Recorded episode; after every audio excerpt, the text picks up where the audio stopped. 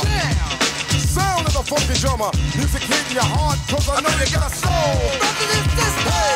Listen if you're missing, y'all. Welcome to the Reel Appeal Podcast. This is your host, Kelsey Loisel, and with me is my beautiful co host. Mark Salcedo. Did you forget I was here? no, I was like, why do I want to compliment you? Oh, you know how to You make know. you know how to make a girl blush. I was gonna say crush. I have something to tell you though. what was that? You know, we're doing a podcast mm-hmm. in the midst of all of this turmoil mm-hmm. on racism and, you know, uh, artistic merit in that vein. Mm-hmm. So I have a quote to share with you. Okay. As Joe Biden once said, if you're Irish Ah. and you don't vote for me, Ah. you're not magically delicious. Well, I definitely got to vote for him because I like being magically delicious. Or wait, that sounds wrong. I like I like people. Wait, no, that sounds so wrong too. Yes. Okay. Yes, magically delicious. I was gonna say like I want people to think I'm magically delicious, but I'm just like, ew, that sounds creepy. It, it does sound creepy, but it's okay because you're creepy. No, I'm just kidding. Yeah. hey. Sorry about that.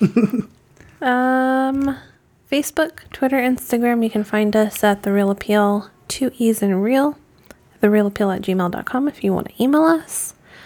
Um, we would like to get reviews on iTunes if you're feeling generous. they are delicious, like magically delicious. Yum yum You yum. know, like Lucky Charms marshmallows. Mm-hmm. They just melt in your mouth like cotton candy sugar. Do they melt in your mouth? Do They Lucky do, Charms? they do. Okay, I've, I've only had Lucky Charms like a handful of times. So And, and don't ever bite one why not? because it's like cement in your molars. like you'll never get that shit out. Okay, it sounds horrible. Uh, this week we have the news, recent review of Just Mercy. Variety time this week is Try This, Not That. And our geriatric cinematic is 1989's Do the Right Thing. And the topic, if you haven't guessed, systematic racism. Yeah, if you, um, I mean, if you guys didn't notice at the top of the show, that's Public Enemy right there. So that kind of gives you a hint of what we're going to be talking about.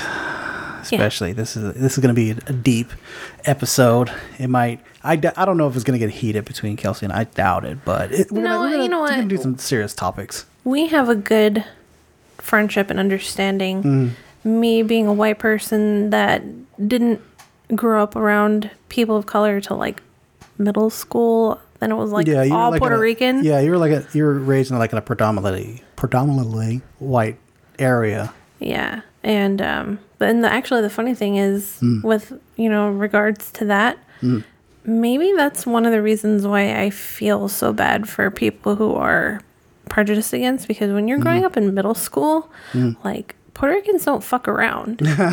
They they're like it's so funny because normally like the families are really loving and accepting of like other people and they're like, "Oh, you're part of our family." Mm-hmm. Yeah, yeah. But them little shits growing up in fucking middle school, they're like little gangs and they just hate on people.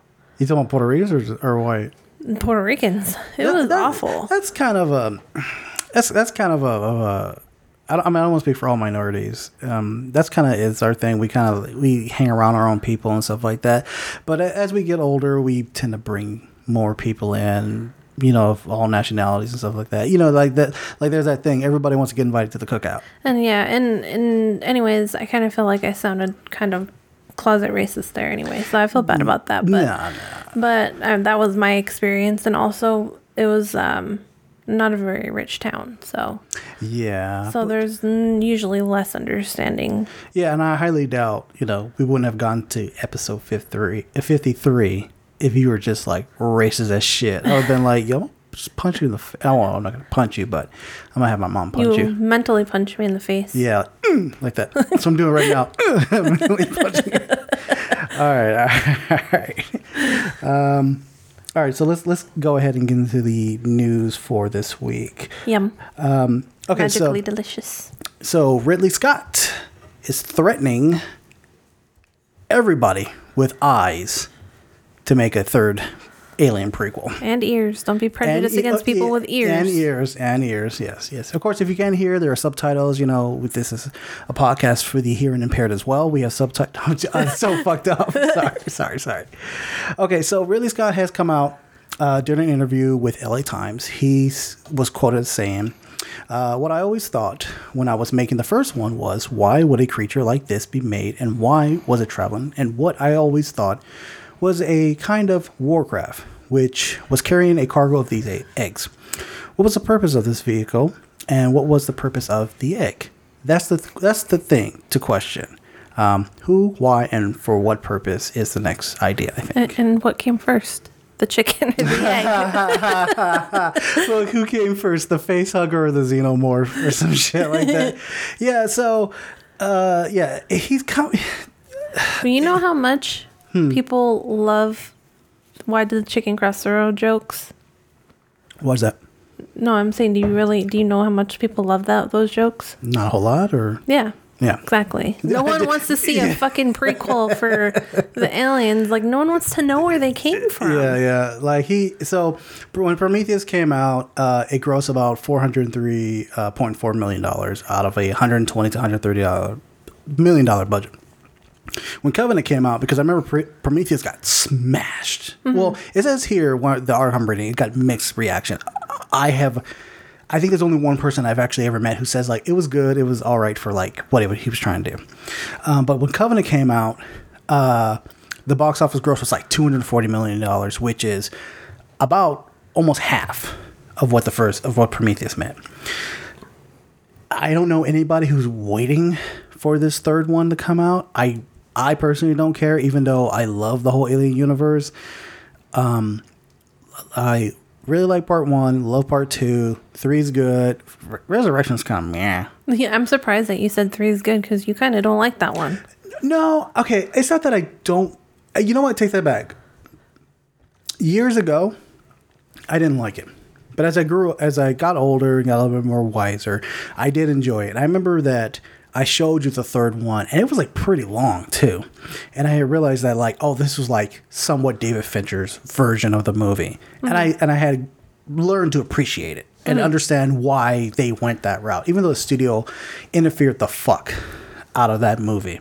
There's actually quite a few um, like video essays and reports on like what Alien Three was originally supposed to be about, and that idea was awesome. Um, so, like, And you were surprised to find out that that one's my favorite. what 3 mm-hmm. I thought part one was your favorite. No, I like I like the first one a lot. Mm. Like it has a certain magic. Mm. Not magically delicious, just you know, magic. Magically xenomorphs. Num- the second one was kind of boring to me. I didn't. that that blows my mind. You think that's boring? It's like action. pa- I mean, okay, I mean, it's action packed, but Ah. I just felt like it was missing whatever spark the first one had. Like Yeah, everything, everything is there and it should work. And it, I mean, and, and for all intents and purposes, it does.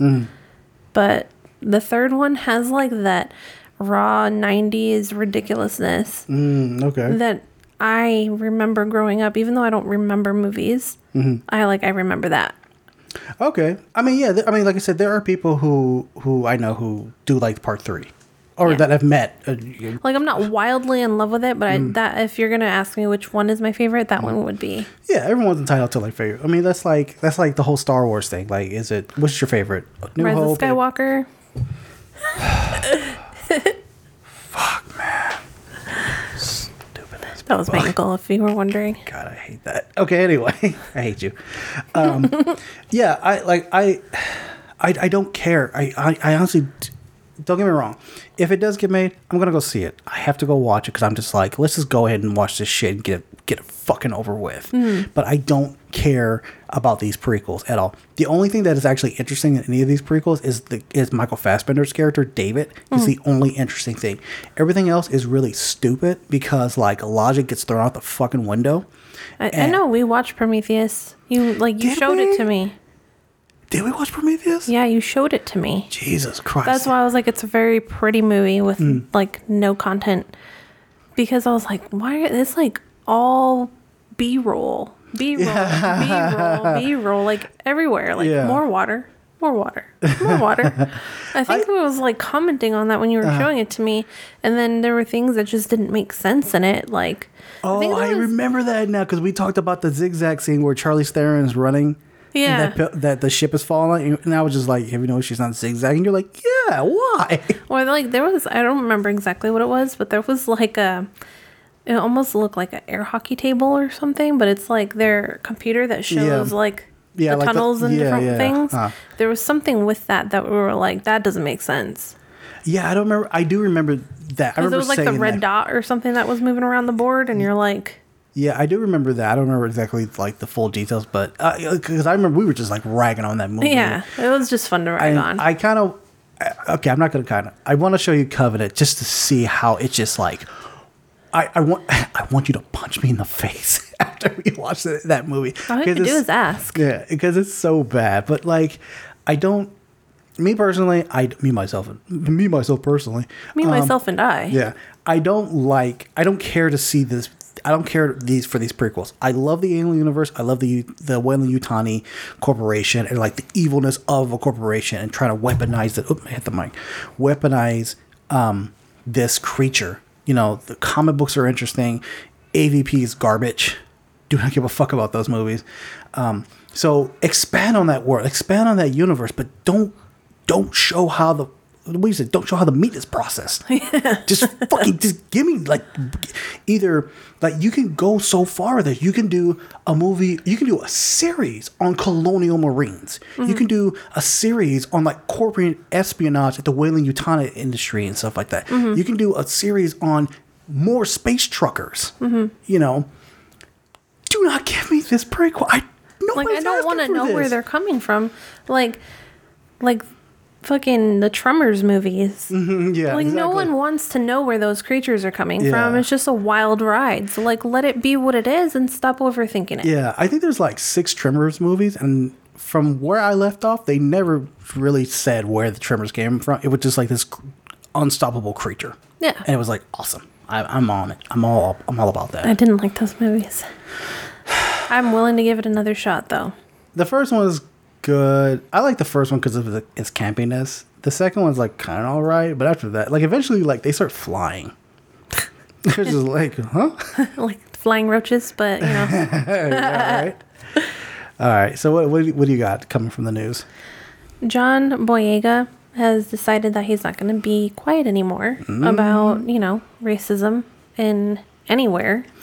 Have you seen that that video John Boyega did on I think it was on Instagram where he was like, "Fuck racism, fuck this, all the shit, fuck your wife, white life matters." Oh, sorry, white lives matter bullshit and everything. Mm-hmm. He like went the fuck off. Did and, he come out with that before the protest? Yeah, he did that before the protest, and people were tweeting at him saying like, "Well, what you're saying is pretty racist." He go, he would say, "Go fuck yourself," like just straight up. But like I'm, Seth Rogen. yeah, exactly. But please, please, I didn't hijack your story. Um, he well, that makes sense why he was like, oh, I might not have a job after this. Mm. So basically, he was like at a protest in London. Mm. Um, for all you people who don't know that he's British, yes, he's British. Mm-hmm. Um, that doesn't take away from his blackness. no, of course not. Um, and he he's you know saying that he doesn't care, right? Mm. Like he has to say something, and if he has to stay quiet to stay you know, in his job and find more work, he's like, fuck that, I don't want it. Yeah. Um, but now all these filmmakers are like, hey, you have a spot, anything you want. You can yeah. have any, like any character you want. You can yeah, play it, whatever. Yeah. Um, we have a lot of respect for you. Yeah. Um, uh, I know um, J.J. Abrams hit him up. Ava DuVernay hit him up. Uh, Jordan Peele hit him up. Um, I think right now John Boyega is working with um, what's the homegirl's name? Shuri from Black Panther. Um, I believe they're doing a movie together with Steve McQueen. Oh. So, I mean. Steve McQueen or Steven R. McQueen? The director, Steve McQueen? Not his grandson? No, not his, not his grandson. No. you know, the Vampire yeah, Diaries? Yeah, totally. um, I, honestly, I, isn't that dude like super old? Steve McQueen? Yeah. Yeah, he's old, he's dead. Yeah. That's how old he is. Uh, he did a he did do a lengthy he did do a lengthy lengthy lengthy? How you say? Lengthy. lengthy thank you. Speech. Uh, but part of the speech he said um, he said black lives have always mattered. We have always been important. We have always met some meant something. We have always succeeded regardless. And now is the time. I ain't waiting. I ain't waiting. Um this dude's fire the fuck up i've seen pictures of him pictures of him I'm like yo is he about to about to fucking bring the rise of the black panthers again hell yeah mm-hmm. it was dope but yeah that's I'm glad he fucking came out with his platform on, on his platform and use. I get really happy when people do that because, like, there are times where I feel kind of weird about being like a white person feeling so strongly about people not being oppressed. And my biggest thing is that I, I honestly I can't handle adversity, um, but also like I have kids that are mixed too. Yeah. Like they kind of look white, whatever, but they're half Mexican Yeah. um, and I don't, and their dad's a little bit darker than they are. Yeah. And they've asked me before, is the president going to deport my dad? Oh shit. Like, what's going to happen to dad? He like, he's not American. Yeah, yeah. Um, even though he's like, cer- even though he's done time in the military. Yeah, but Yeah. he still only has his green card. So they're Yeah. like, you know, what's going to happen to dad when he got elected and all this shit? Yeah. Like, I just want my kids to grow up where diversity is celebrated.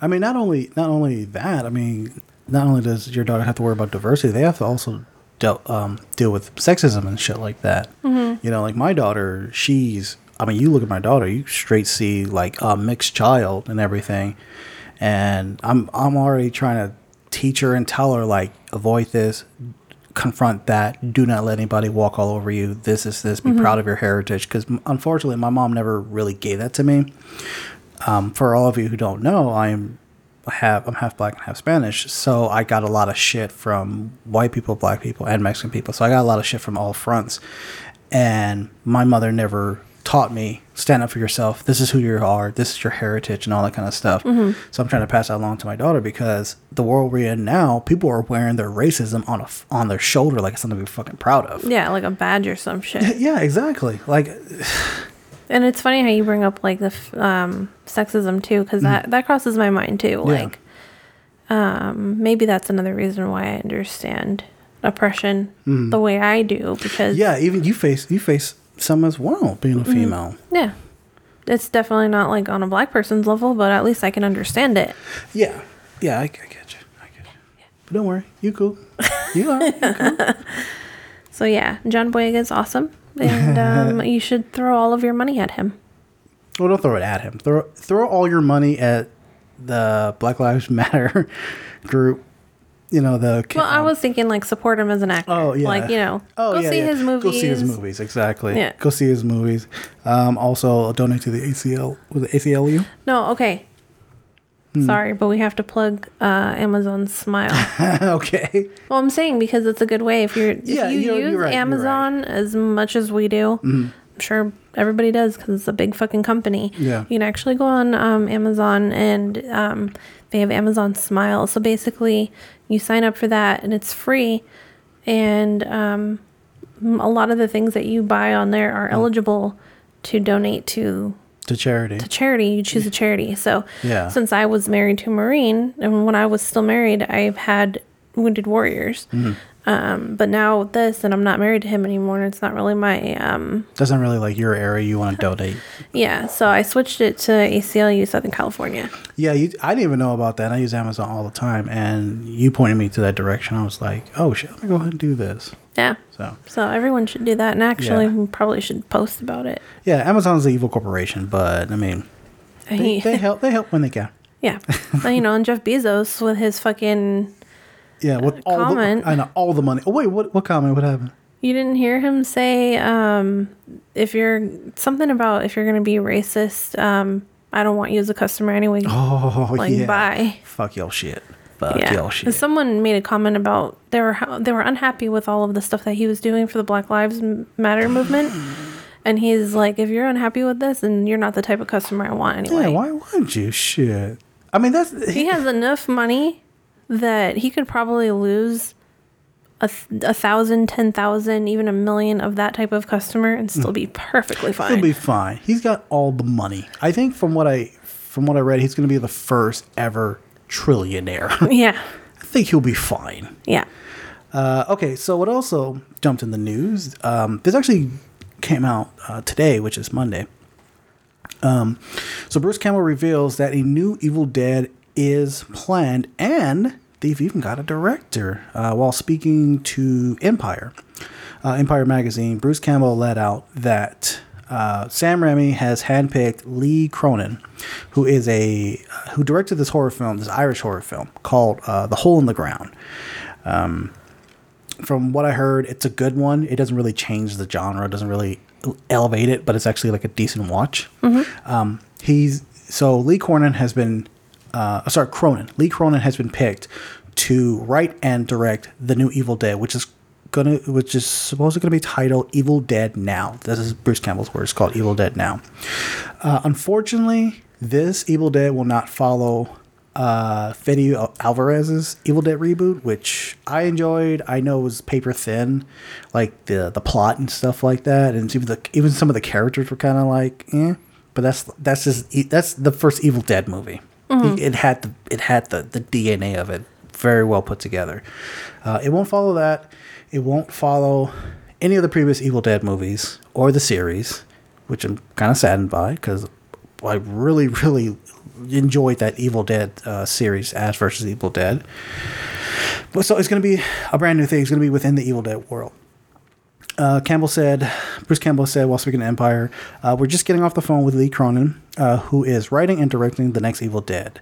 Uh, it's called Evil Dead Now. Sam Sam handpicked him, uh, handpicked Lee. Sorry, he did. He did a cool movie called The Hole in the Ground. We're going to get the sucker off as soon as practical.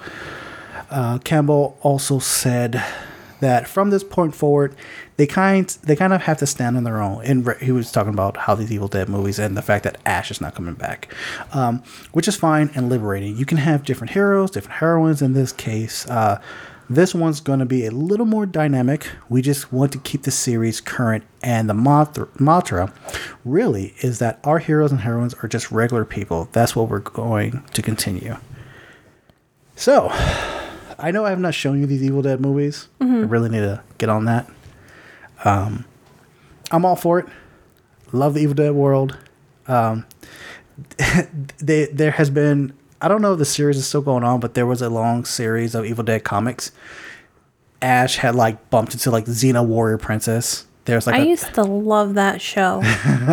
there's a Evil Dead. There's a Evil Dead crossover with Darkman. Um, there is an Evil Dead crossover with the Marvel zombie comics. Come to find out, like the Necronomicon is the reason why the Marvel zombies were in existence. Um, there is this really great uh, comic called Ash versus Jason versus Freddy, which was originally supposed to be like the second Freddy versus Jason movie. That's a good comic. So, if, if, if this gives us more Evil Dead, give it to me. Feed it. Put it into my veins. I want that shit. Um, were you saying something about um, actors playing a certain role for too long? Yeah, yeah, yeah. Okay, so a lot of people have asked Bruce Campbell, "Hey, will you ever come back?" Fuck.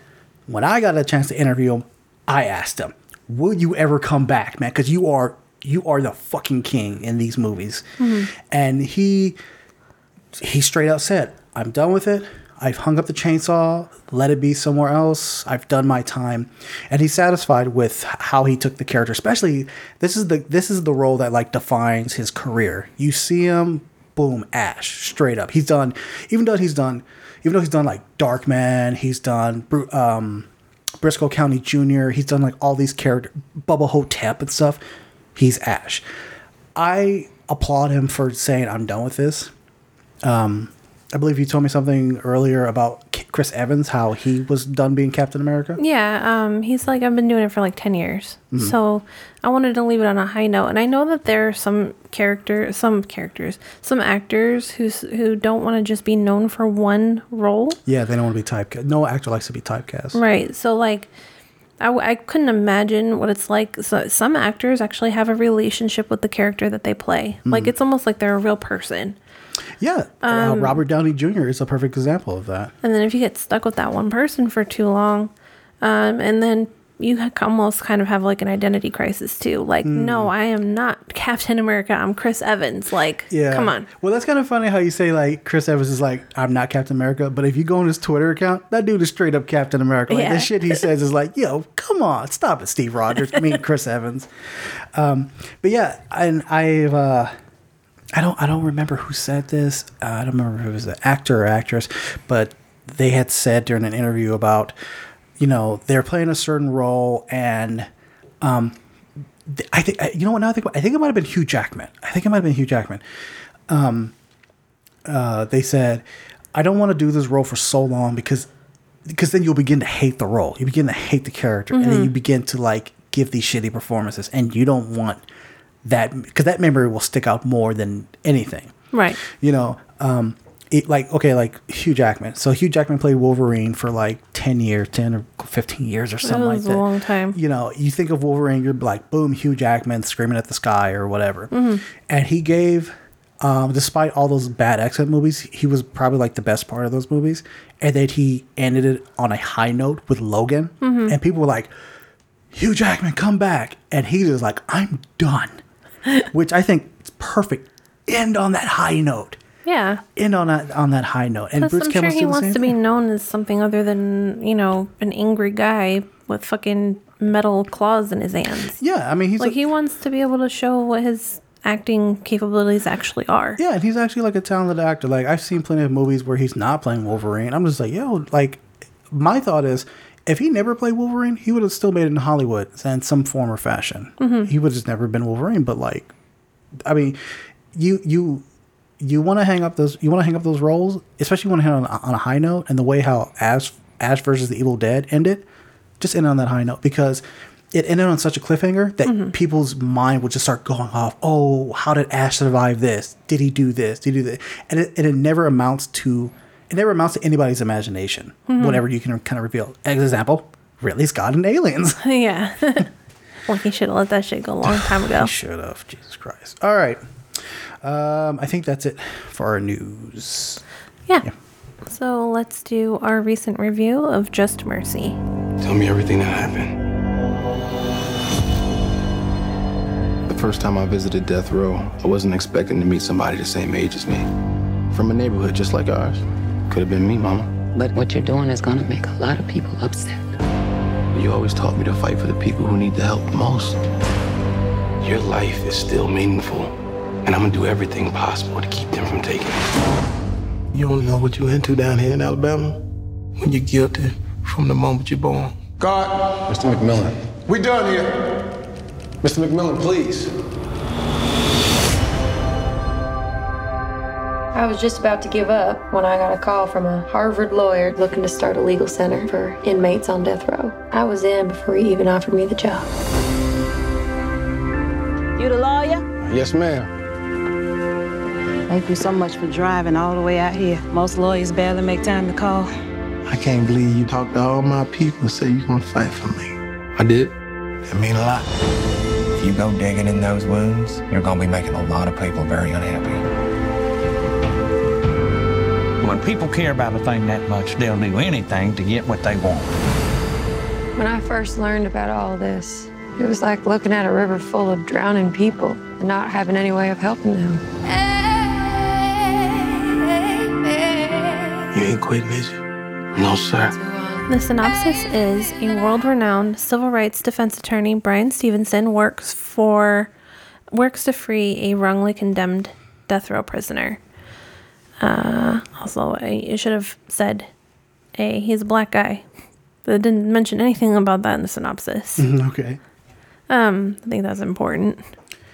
Yeah, probably. I mean, Brian Brian Stevens is kind of like a well. Oh, not everybody knows who Brian Stevens is, but yeah. No, I- not him, but the the condemned death row Oh, prisoner. oh, gotcha, gotcha. Yeah, gotcha, gotcha.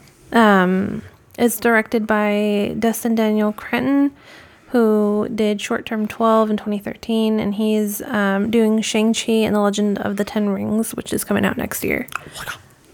Uh, written by Destin Daniel Cretton and Andrew Lanham. Um, Andrew Lanham wrote The Glass Castle in 2017. I don't know what that is. Um, and it stars Jamie Foxx as Walter McMillian, Michael Harding as Sheriff Tate, Christopher Wolf as Jim Wilkes, Michael B. Jordan as Bryan Stevenson. Brie Larson, she can live in any fucking era she wants to Yeah. and still be beautiful. You know what? No lie. Um, I was I was able to watch an episode of Community today, and it was the episode where she shows up Uh-huh. as like a character's potential girlfriend. I was like, damn, she's fucking cute. Yeah, yeah. she looks so cute with glasses on. Anyway, I was like, go, go. Um, Brie Larson plays Eva Ansley. Uh, O'Shea Jackson Jr. plays Anthony Ray Hinton, and Tim Blake Nelson plays Ralph Myers. I always love seeing him show up anywhere. Oh, Tim Blake Nelson. Yes. Yeah, that dude's a legit actor. I could. I. Could, I remember we were watching this, watching this, and I was like, "Yo, Tim Blake Nelson's in this movie! Hell yeah! Hell yeah!" Um, I think you should start. All right. So, um, the reason first, let me just say the reason why we decided to do this. Um, this movie did come out last year. Um, it's been available to watch for quite a while. Um, however, WB did uh, announce that they were going to release Just Mercy on pretty much like all the platforms, all the digital platforms. You can watch this on Amazon. You can watch it on YouTube. Um, I think you can watch it like on Google Play, uh, iTunes for free. Um, I don't. I think it might have popped up on Netflix as well. Um, but they wanted to get this movie out there, which is understandable. It's a very um, the way how the trailer sells it. It's very uplifting. It's very. It's it's takes a uh, not a deep dive, but it gives a look into um, the justice system and how it's constantly against uh, minorities. Um, so Kelsey and I thought like this would be a great topic to talk about. It's a great movie to talk about, and we, trust me, we were really looking forward to this. Um, and then we saw the movie. now, I felt like it was written by someone who's only ever written scripts for PSAs. yeah, it's kind of weird because like the way how it's written, it's like they they either over explain or they explain something in different very different various ways that it does not need to be done. You know, like um Destin Daniel Cretton, he wrote Short Term 12, which is a great film, great, really great, greatly written. But this Andrew uh, Lanham guy, I don't know. I feel like I kind of feel like the fault is on him. Like, D- does like Crit- Destin Cretton is like, okay, cool. This is how we're gonna explain this scene, and he does it. And it seems like Andrew Lah- Lanham kind of came in like after him and was like, oh, let me go ahead and make sure I can explain it better. Mm. Or let me make sure if you guys didn't get it, this is what this is what this character is trying to say. Yeah, So some of the some of the dialogue seems pretty fucking redundant. it's really bad. Yeah. Um, I feel like it's mostly filler. Yeah, it's exactly. Like you, you definitely see Michael B. Jordan in the car, mm-hmm. and then in the courthouse, and then in the car, and he's at the desk, and then he's you know mm. Talking to um, what's his name, Walter McMillian. and he, you know, back in the car. Like it's, it just felt like they didn't have enough content. And they didn't, they didn't really know what they wanted to do with it Yeah. Um, but they knew it was the story that they wanted to tell. They just didn't Yeah. put it together the way it, it deserved. Yeah, like it, the message. I, I feel like the mess the message is there. It's said, but like the execution and then the impact of the message is not really felt that much throughout the movie. Like there is one scene where um, we're kind of getting a we're kind of getting into the life of Jamie Foxx in prison, and uh, one of the other character who's escaping me, who was another inmate on death row. Herb was it Herb? Yeah, it was Herb, and I was I I wanted to see more of Jamie Foxx's character, the guy who plays Herb, whose name is escaping me, and O'Shea O'Shea O'Shea Jackson's character.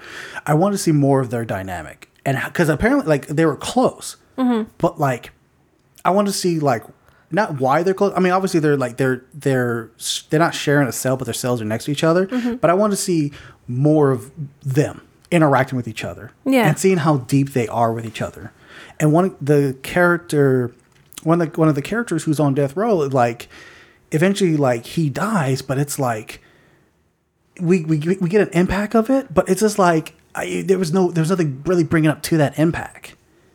Yeah. Like we, we saw that like maybe he we saw that like maybe he shouldn't be um, put on death row, but like we didn't follow him long enough, and I wanted to see more of that. It was almost to the point where I wanted to follow that character a little bit more. Yeah, you, I mean, you get some of his background and you definitely feel for him. Um, but at the end of the day, his death was more or less to shock you and to make you worry more about Walter McMillian.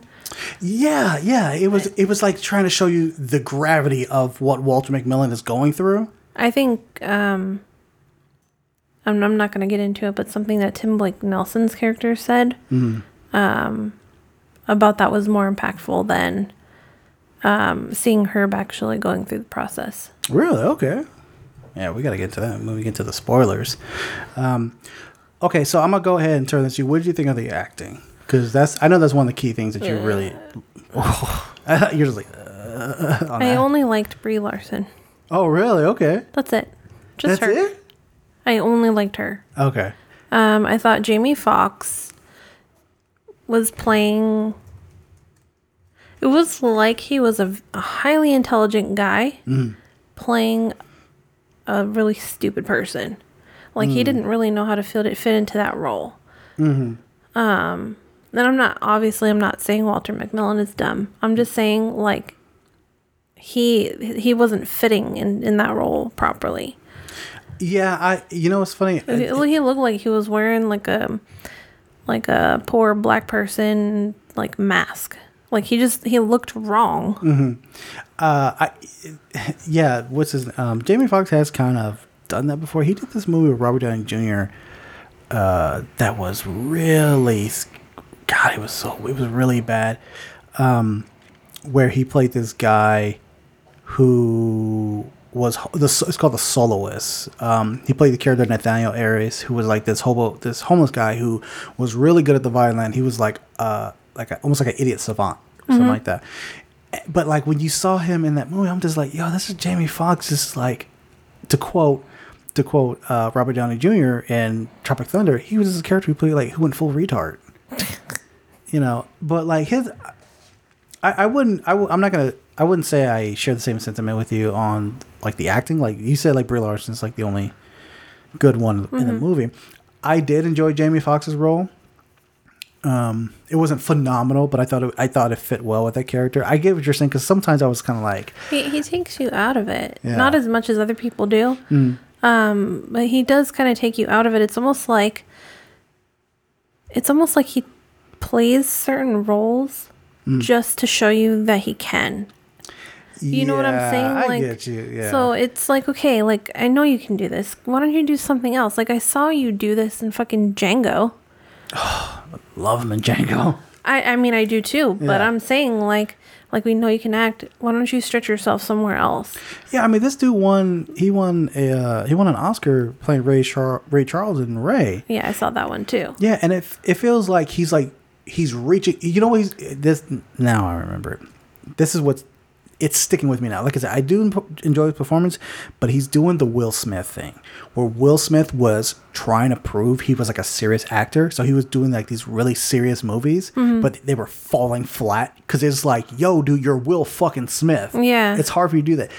This it's kind of the same with Jamie Foxx. Like I did enjoy it, but at the same time, yo, you're Jamie Foxx, man. Like, Like he shouldn't be playing calm people. He's really good at playing people that have an, an emotional range. Mm-hmm. Um, and he wasn't bad in this role, but because the character didn't have an emotional range, neither did he. Mm. Yeah. And so it was like anybody could have played that role. Yes, I would agree with that 100%. I think anybody could have played that role. Um, they probably would have made the role even better. Even, uh, you know, Michael B. Jordan could have played that role. Nah, he's Because- too, he was too young for that.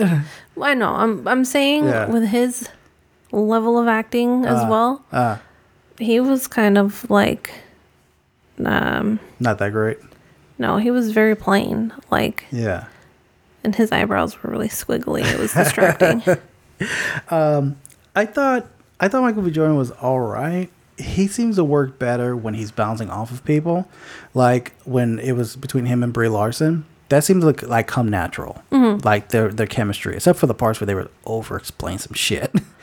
um, Like I like him in Creed because he bounces off of um Stallone. no, what's oh, her face? Oh, Tessa Thompson. Yeah. Oh yeah, absolutely. Yeah. yeah I mean, also Stallone. Yeah.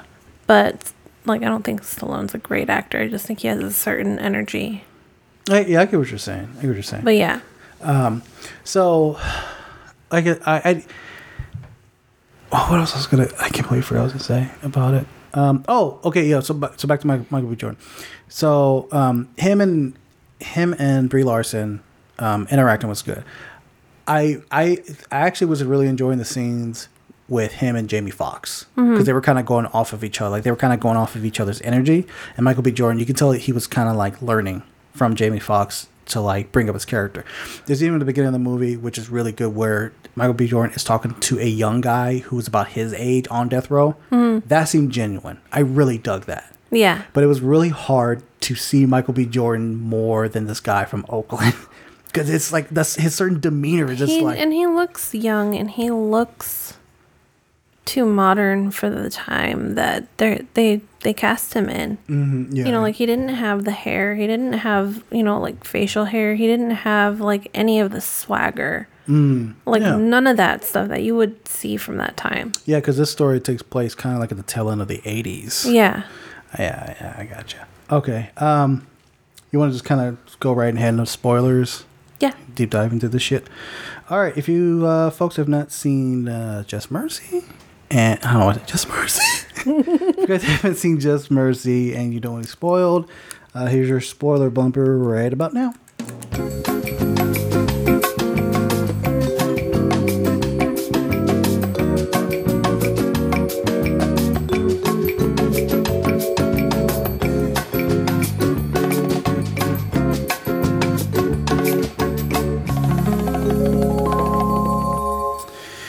So the um, Michael B. Jordan, I think his best performance in this movie, however, is near the end in that courtroom scene where he's talking to the judge Mhm. and he's saying, "Here's the evidence. This is the problem. This is the issue. This, this, and that." So there's some injustice in this. Mhm. That scene, I was like, "There we go." Yeah, That's- exactly. That's him acting. That's it. I think he. I think you know what I think it is. I think he Hmm. was holding himself back intentionally. Yeah. Because he knew he had to play a Harvard graduate. Mhm. He just graduated. Yeah. That is still trying to learn how to be a defense attorney. Mhm. Um. So, you know, like there's, you can't have the confidence of someone who's been in it for a decade or Mhm. 2 Mhm. You have to be like, oh, I'm trying to find my way, but. Um, mm, I think maybe he needs to practice that a little bit. Yeah, I he, like Michael B. Jordan. He I've seen interviews with him and shit like that. He walks around like he's got some serious like swagger in his step. Like he's got all the confidence in the fucking world and all that shit. And um, I don't remember if this was supposed to be like the Brian Stevens' first case. I doubt. No, I don't think it was supposed to be his first case. But yeah, he was like freshly out of Harvard.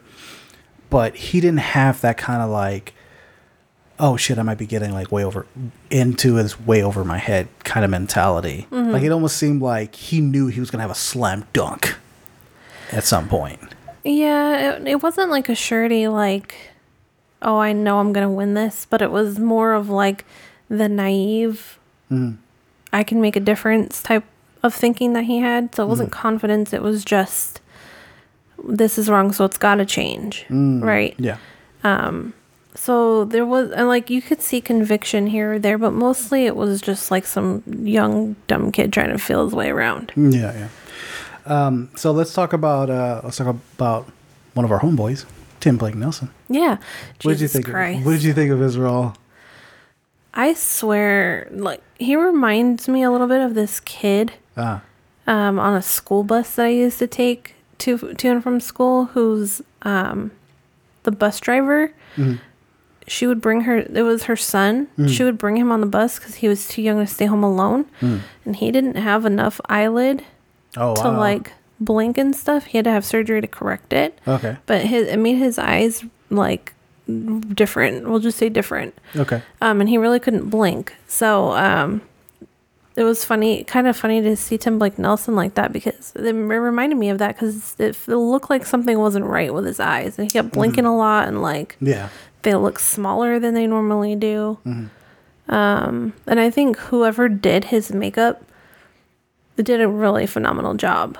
Yeah, that yeah, his character has like all these burn scars like on his neck and his chin and stuff like that. It Mm-hmm. looked legit. I was like, yo, did they burn B- Tim Blake Nelson for this role? Like, holy shit. Well, his mouth, I was wondering how the hell he was using his mouth that way.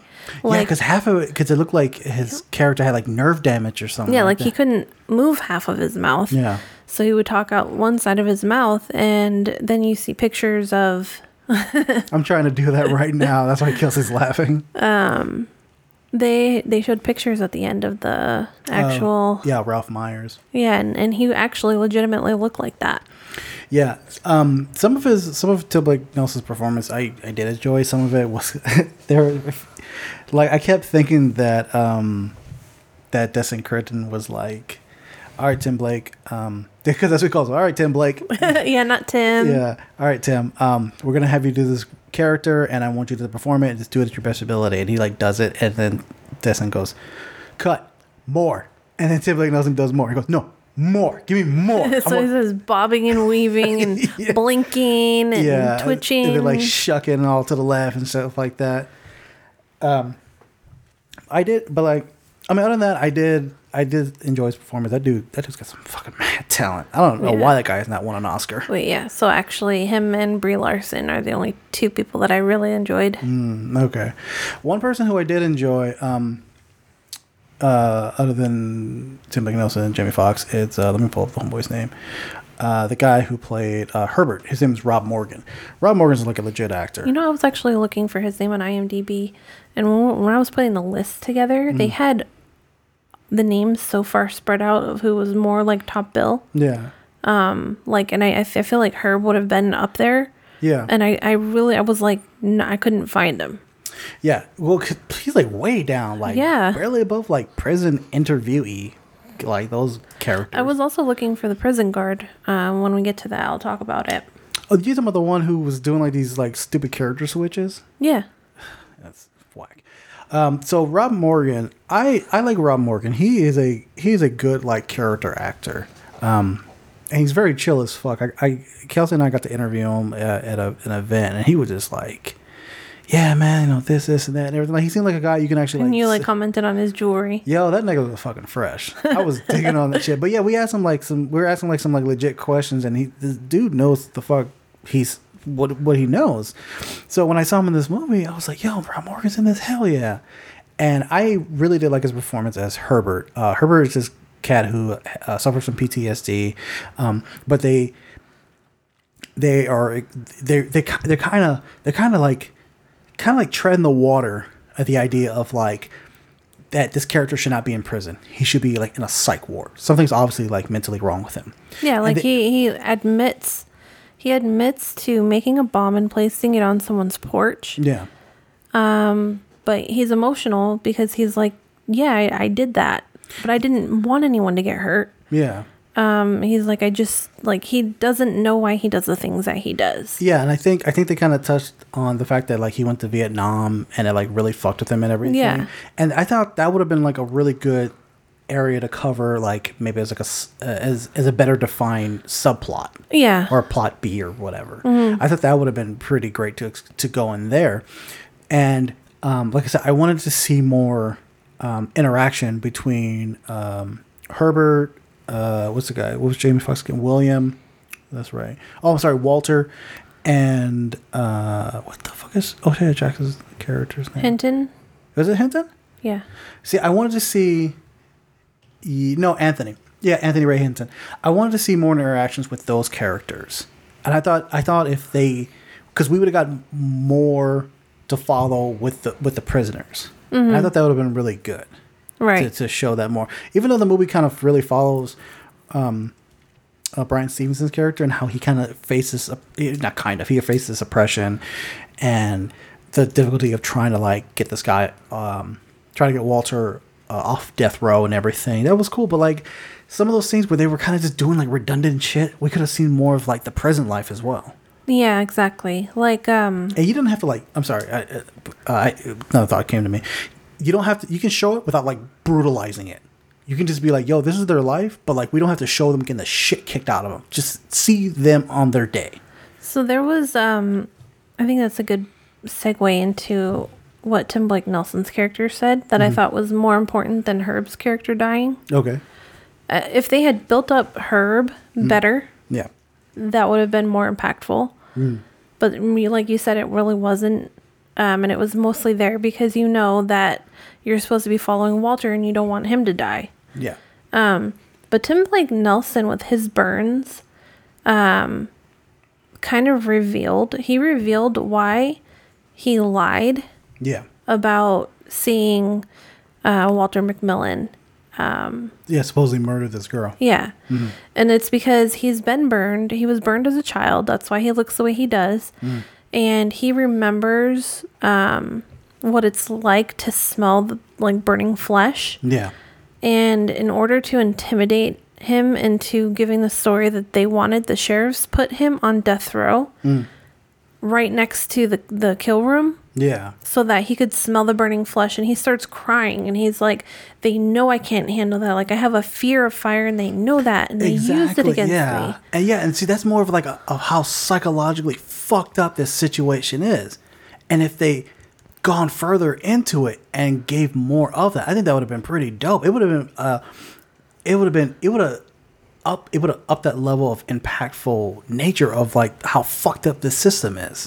How like these people are power are like essentially threatening these people, threatening these uh, inmates of possibly death or even just fucking with their head. And, all, and also, his character, you could tell that he's like, he has developmental issues. Yeah. Like, you know, he never either finished school or if he did, like, he was never going to go anywhere. Yeah. like there was something wrong with him and and I think Tim Blake Nelson probably should win awards for that part. I know. Um, I know Jamie Foxx won a Screen Actors Guild award for this, and Just Mercy got a lot of like accolades for the message and the direction, and everything like that. Um, like I said, but however, I don't know. I just I feel like they gave the awards because it's a movie about black people struggling. that is also that could also be very true. I mean, Black people struggling has gotten awards. Just look at Twelve Years a Slave. Just look at Green Book. Fuck that Twelve. Ye- I never saw Twelve Years a Slave. I thought that one was supposed to be good. That one is really good. That one is really, really good. Mm-hmm. Uh, I think it won for like Best Picture for an Oscar for Best Picture. However, I'll just tell you, when I went to go see that movie, I saw it in a predominantly white neighborhood, and when I walked out of the theater, I was like, "Yo, I'm gonna kill some white people."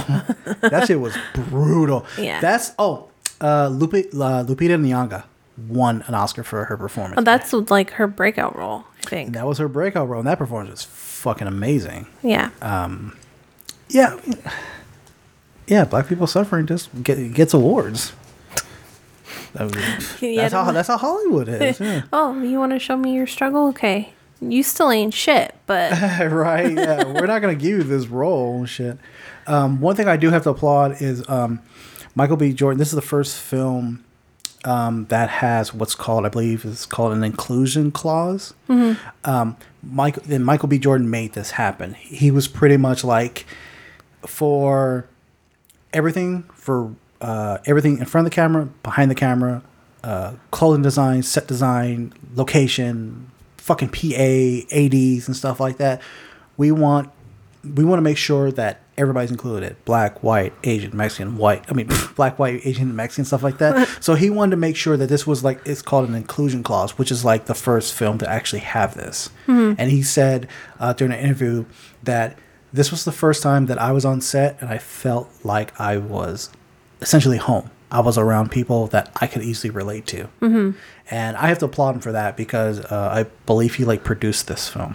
Oh, and he okay. made that happen. So I gotta I gotta applaud him for for do for making this the first and hopefully not the last. yeah. Um. Overall, Mm-hmm. I'm gonna say that I was actually very offended okay. that, like, eh, look, obviously I'm white. Maybe I shouldn't be offended because, from my understanding of things, if you're going to put a message out there as important as this one, don't fuck it up. That's true. And I feel like they did. Like they dropped the ball. They took a really important message, a really important story, mm. and they made it look like a, you know, made for TV movie. I remember you said that while watching this, and Yeah. I was like, "Fuck, she's kind of right." yeah like i'm i'm really disappointed and almost almost kind of offended because mm-hmm. it deserved better and they could have done better Yeah, I, I honestly think that maybe if it didn't have two writers, because you can tell that um, you can tell you can tell it's two separate writers at certain times. So I that that one guard is a great example oh yeah oh oh my god yeah okay so here first of all this guy kind of reminds me of my older brother like the attitude or the look. both Oh sure. well not the bad well he has some issues okay. anyway um he kind of looks like him right my Okay. brother's like blonde hair blue eyes mm-hmm. um but anyways the first time you see um, this one particular guard. No, well, the first time you see Michael B. Jordan go into this jail, mm-hmm. he he encounters this guard. Yeah. He signs in, and the guy's like, "We've never seen you before. You don't belong here." Yeah. He's like, "Well, I have appointments. I have to see six people today." Yeah. And he's like, "Okay, well, fine. I'm gonna strip search you." He's like, "No, like you don't need to strip search me. Just Yeah. know- attorneys aren't supposed to be strip searched. yeah. And he's like, no. So he puts him in his room. And of course, Michael B. Jordan, he's like, you know, like these guys are important. I'm going to do this shit. Yeah. Like it pisses me off and it hurts. But in the very end, he's like, okay, now bend over and spread them. Mm-hmm. Just to get a rise out of Michael B. Jordan. Yeah. And that part, he was actually good because he like actually was shaking. Yeah. Um but like the guy's like, just put your clothes on. And he walks away like with a smirk on his face. Yeah. You can tell that he was fucking with them. Like he was a fucking dirtbag. Yeah. And I totally believe that part. And it pissed me off. Like in the way that it should. And after that, it's like all of a sudden he had a conscience. Yeah. They were like. It seemed like they were trying to make that character sympathetic. Yeah, like like people do change. Oh my god, if you try to fight systematic racism, mm-hmm. the white man will look at you in a better light. Like Yeah. That like it doesn't it's really um there's a word i'm trying to think of mm. i don't know it's like really uh, Well, well, why, why are you trying to remember that word? I, I, idealistic Idealistic. Okay, okay. I, I fully agree with you on that character. I can't even remember the dude's name, but like, like that, like they're setting up that character to be like, like they're setting up the character to show how much racism is in the prison system. There are there's one guard. Oh no, it's the sheriff of the town or whatever, racist, right? yeah And then there's the um, uh, what's again the the prosecutor? Who you can tell that he's just kind of a guy who's not fully racist. Um, he's more looking out for his career, yeah. And so he's like closet racist because he doesn't give a shit. Yeah, and then well, he at at one point his character does a turnover where he's just like, yeah, we're just not gonna retry this case because obviously he was like, all right, yeah, I fucked up. Okay, cool. But like this one dude, it was just like, yo, why are you having this guy be like this character? But then like you start, they trying to feed the idea that like, oh, I've learned the error of my ways. But like, who the fuck are you, man? Like, and there was no middle ground it was literally that awful scene like Yeah. awful in the emotional way and then the next time you see him he's sympathetic yeah, for no reason Yeah, like um, I remember. What, okay, so you, like Kelsey had said, like this movie was pretty much filler, but they didn't have to have filler. There's so there. I know there's so much because this is based off of Bryan Stevenson's book. They could have put the shit in there. Like, they, yeah, could- they could have shown that particular guard yeah. If you want to do something with it, and his effect on the prisoners more so than just the fucking attorney. Mm-hmm. And how he turns over a new leaf, if he ever did, or if it was just something that was written for the movie. Yeah. But no, we've had some poor writing, some kind of poor character arcs. um, I mean, all in all, like, It- it's not like a great movie, right? But yeah, I think it is. I think it is something that should be seen, um, so people can get a visual aid of how fucked up this is. I mean, there are a ton of other movies that sh- displays that as well. Um, but uh, what's that movie like? I think it's called like Mississippi Burning. I can't remember. Uh, anyway, so yeah, there are plenty of movies that do that. This movie, it's it's it's it's all right. Um, the message is there, uh, but it there's just a lot of issues like with executing that message, um, in a very I to say linear manner, but a very kind of clear manner, I guess. it was almost like low hanging fruit Yeah. And very simple. Yeah. Simple. There was no creative merit at all. It was just simple. Yeah, I mean, there are people. I mean, uh, a lot. There are audience members who are not dumb and who can't take the time to actually like give a critical thought on this without you trying to over-explain what you're trying to say, Yeah. which this film was doing. Uh, but I mean, it's available everywhere. Um, y'all should check it out at least. You know, just be wary. It's not as. You're not gonna have a good laugh like um, no. like what's that Tyler Perry movie we watched? Oh, Fall from a, Grace. a fall from grace. Oh, that movie's oh much garbage. anyway, okay. So what's what's your final what's your final opinion on um, Just Mercy? If you want to watch something that's more impactful, Hmm. watch When They See Us. Oh yes, Like watch that instead. yeah, yeah. That's ooh, that's way more impactful. Yeah, I cried a lot. Okay, so that is it for our recent review. Um, And yeah, now we're gonna get into our try this, not that.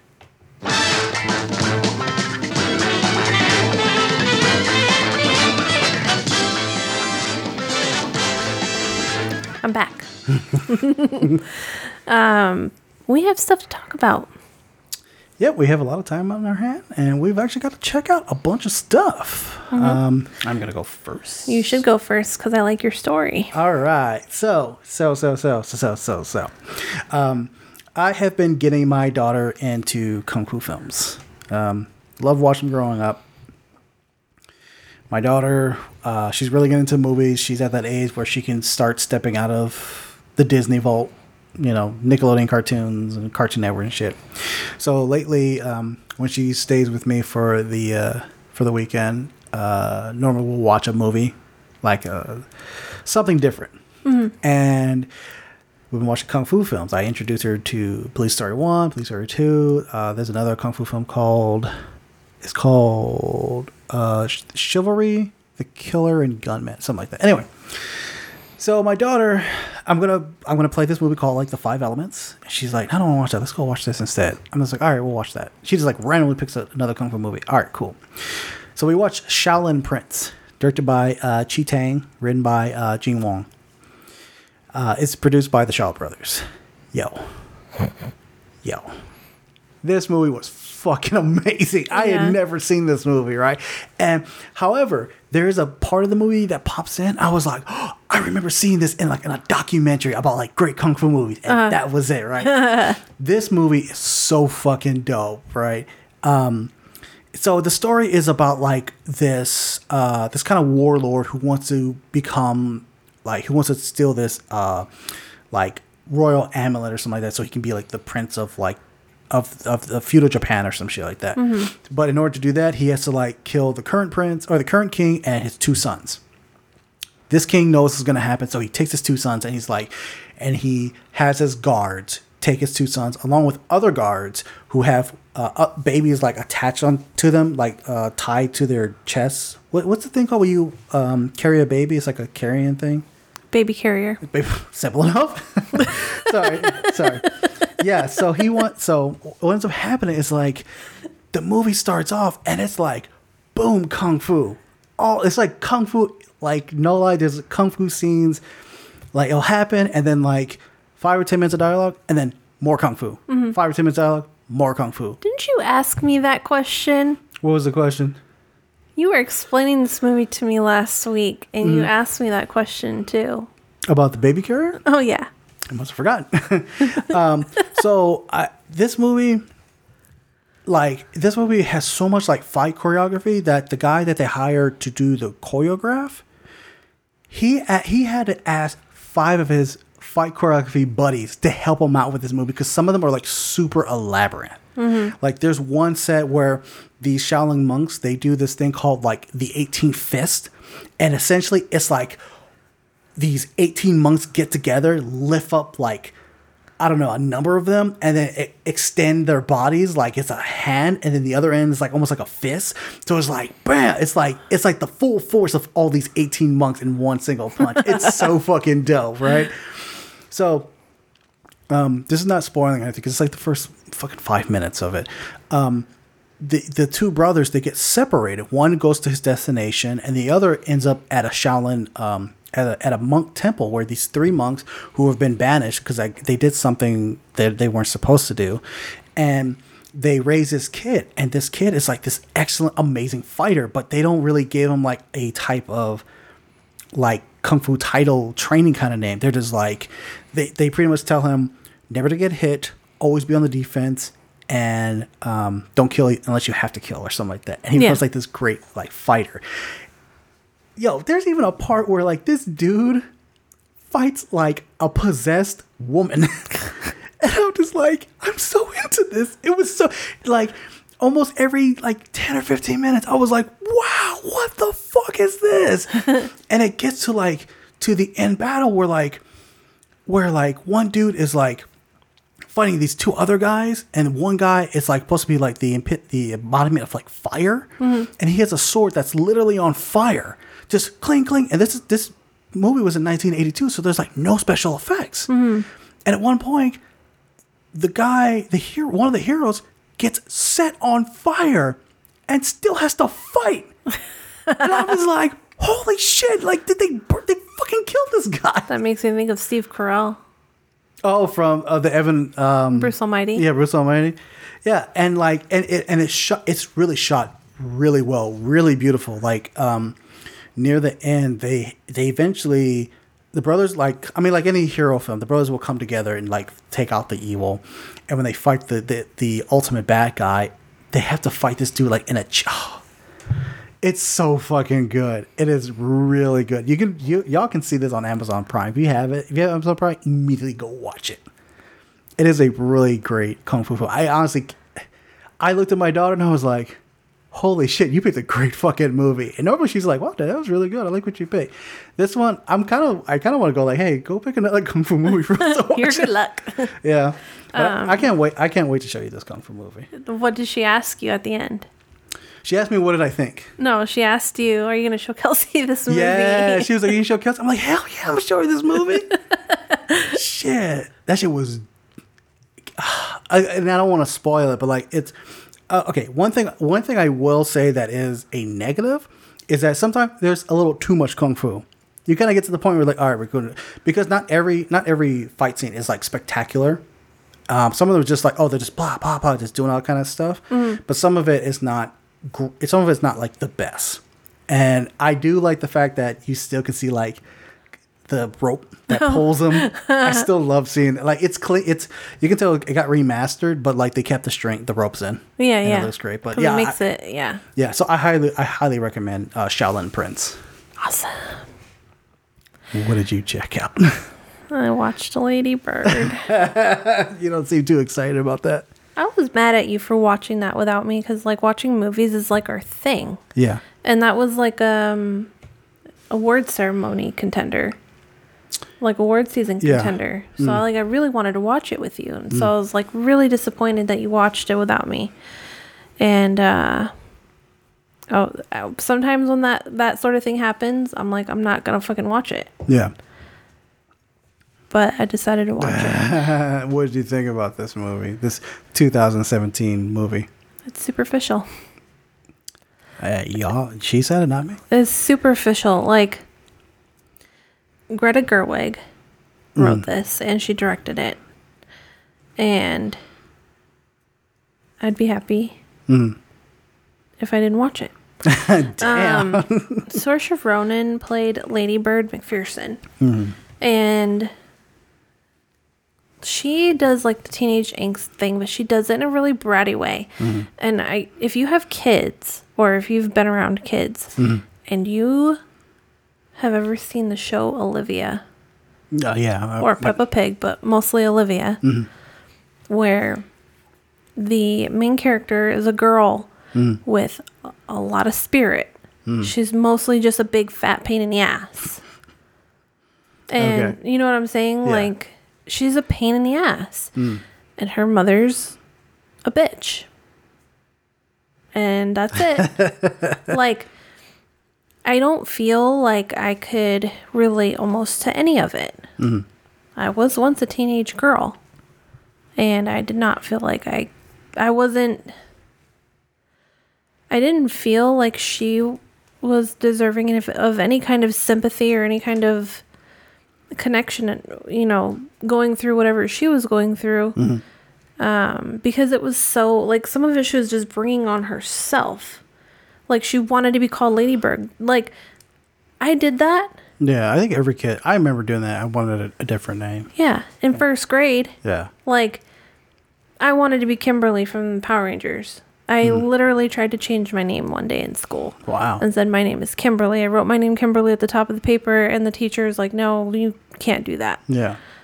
Like, I was in first grade though. Like, You grew up. yeah, you don't do that when you're 17. Come on. yeah. um, My daughter has. My daughter has done that. She she was saying that one day. She said her name was like Rainbow, yeah. and I was like, "All right, all right, Leia." Well, like it, and even when you get a little bit older, like Leia's age, like I remember I had like th- this infatuation with the name Veronica for like the longest time. Yeah.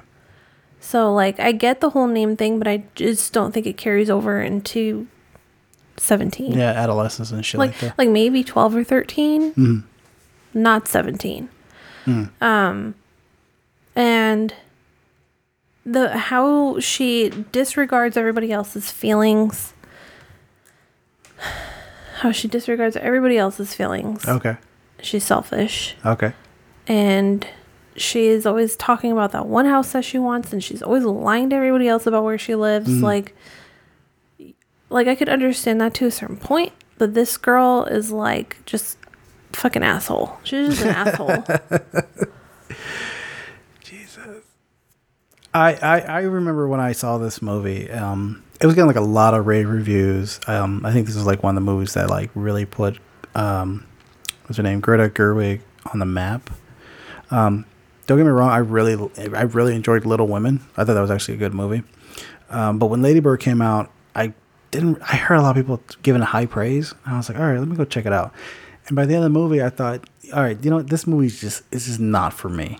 I and I and I I have to, um, I, I would have to agree with what you said. Like, uh, Saoirse, Saoirse- so, sorry, Saoirse Ronan's character, she, it was very fucking. She was very fucking annoying.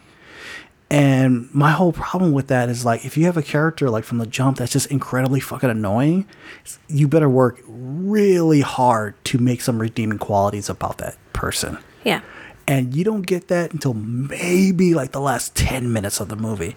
By that time, but by that time, I was just like, I do not care what happens to her at all. yeah and then it um, but also because she turns around at the end and is like oh maybe I don't have all the answers Mm. um it seems really fake by that point Yeah, like they were leading up this whole time to that and you're like okay i saw that coming from a mile away Yeah. um and if you really want to watch something that has to do with like teen drama Mhm. um you could watch i'm not okay with this Mhm.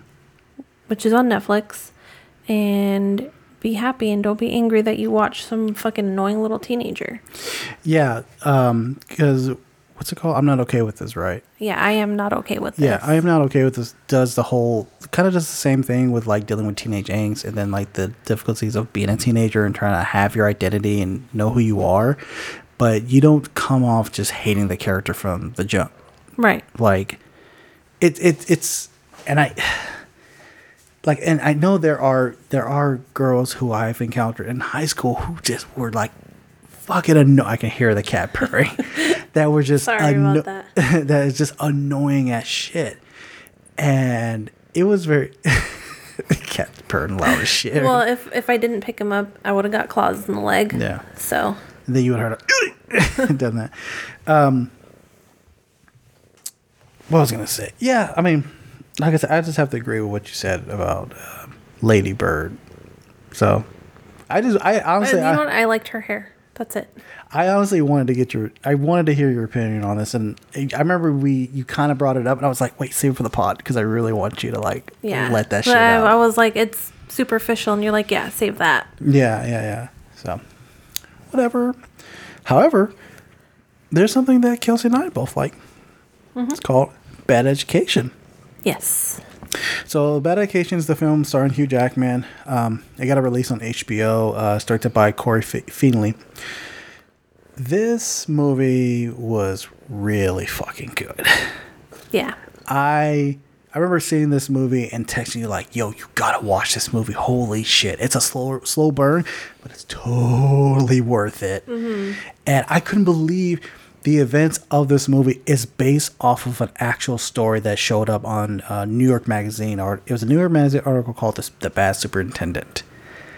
I this this we talked about Hugh Jackman earlier. This is Hugh Jackman doing an amazing performance. Yeah. And he's not screaming at the sky with metal claws between his fingers. um, So when I watched it, like it was a few nights ago, Mm. um, and it was a slow burn, and I thought it was kind, it was almost too slow. Um, Mm. it was almost too slow, okay. but I like how they really built, like they they pulled it apart, Mm. like they gave you little tiny bits and pieces of the story on purpose. Mm. So even though it was slow, it was actually really worth it because you get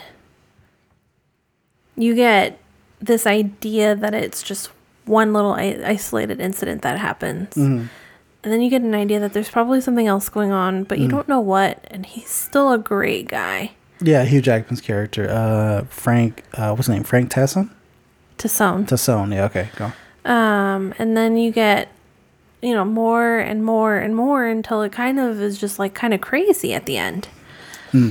So, um, I really like how they did that, where they were just picking it apart. Yeah, and the fact that, like, Hugh Jackman's character, like, tells, like, this, um, what's her name? I, you're gonna have to help me say that girl's last name. She's the last one on the list. It's like Grinnell. Oh, Geraldine Viswanathan? yeah, her character, how she like approaches um, Hugh Jackman's character with like this story. It's supposed to be like a puff piece. And he's like, no, chase the story. Don't you can make you you are gonna make it a puff piece. Don't make it a puff piece. And he essentially like starts. It's a That's it's the undoing- catalyst. Yeah, and oh my god, there are several parts in the sh- in the movie where it's like, oh, that's a fucked up twist. Oh shit! And like, there's literally a part that uh, takes place um, takes place in a New York apartment hallway that I was like screaming, like, oh my god, what the fuck is gonna happen? It was so fucking good. Yeah, that part that part got me, and it was so funny because I know that you had seen it. And I'm like, God, if if I was sitting right here with Mark right now, I know exactly his reaction. Yeah, it would have been like, hold on, let's pause this, and then me walking around the apartment, holy shit, holy shit, holy shit. uh, but yeah, it's a the the the movie's been out on HBO now for probably for like a month or something like that. But it's it's a totally worth a watch. If I, I I I'm I'm shocked as shit that this movie did not get like a fuck ton of awards, especially for Hugh Jackman's performance. Yeah. Also, Ray Romano reminds me of my dad. Yeah, like I I've seen pictures of your dad, and I've uh, I think I've talked to him once, and heard you've heard him a few times. I've heard him a few times, but like when you say that, I was like, can totally see it now. Yeah. I can totally see it. My dad is like a he could be anybody. When he was younger and a little bit thinner, but he always kind of had a belly. Mm. Kind of looked like Borat. and when, he, when he packed on the pounds, he looked like Mario. And Yeah. his brother Uh, Uncle Jerry, he Uh. was taller than my dad because my dad's like So he was totally Luigi. he was fucking Luigi. nice. um, you know, now he's Ray Romano. Yeah, I to me to me your dad kind of looks like this critic called uh, his name is Gene Shalit. He kind of reminds me of that guy. Oh, yeah. So, um, yeah, you have anything else to add on, or are we good to go? I think we're good to go. Um, we should do our geriatric cinematic. Do the right thing. Good Morning, Miss Mother Sister. Now, Mookie, don't work too hard today. The man says it's gonna be hot as the devil. I've been here 25 years. LaSalle's famous pizzeria is here to stay. Trust me. Mookie, the last time I trusted you, we ended up with a son. I know you can't stand it. You can't stand it. Hey, hey, Sal, how we gonna brothers from the war here? You want brothers on the wall? Love. Get your own place. You can do what you want to do. What I tell you about that noise? What I tell you about them pictures? Give us what we want. Uh. You talk to him, brother. Talk to him. You the man. No, you the man. No, you the man. No, you the man. The first time you turn your back, boom. Ah! Right here, man, in the back. Y'all take a chill. You like to sign a petition to boycott Sal's famous pizzeria? Hear me, what you ought to do is boycott that no good barber that messed up your head. And that's the double truth. Rude. Fight the power. Fight the power. You know, deep down inside, I think you wish you were black. Who told you to step on my sneakers? Who told you to walk on my side of the block? Who told you to be in my neighborhood? I own this brownstone.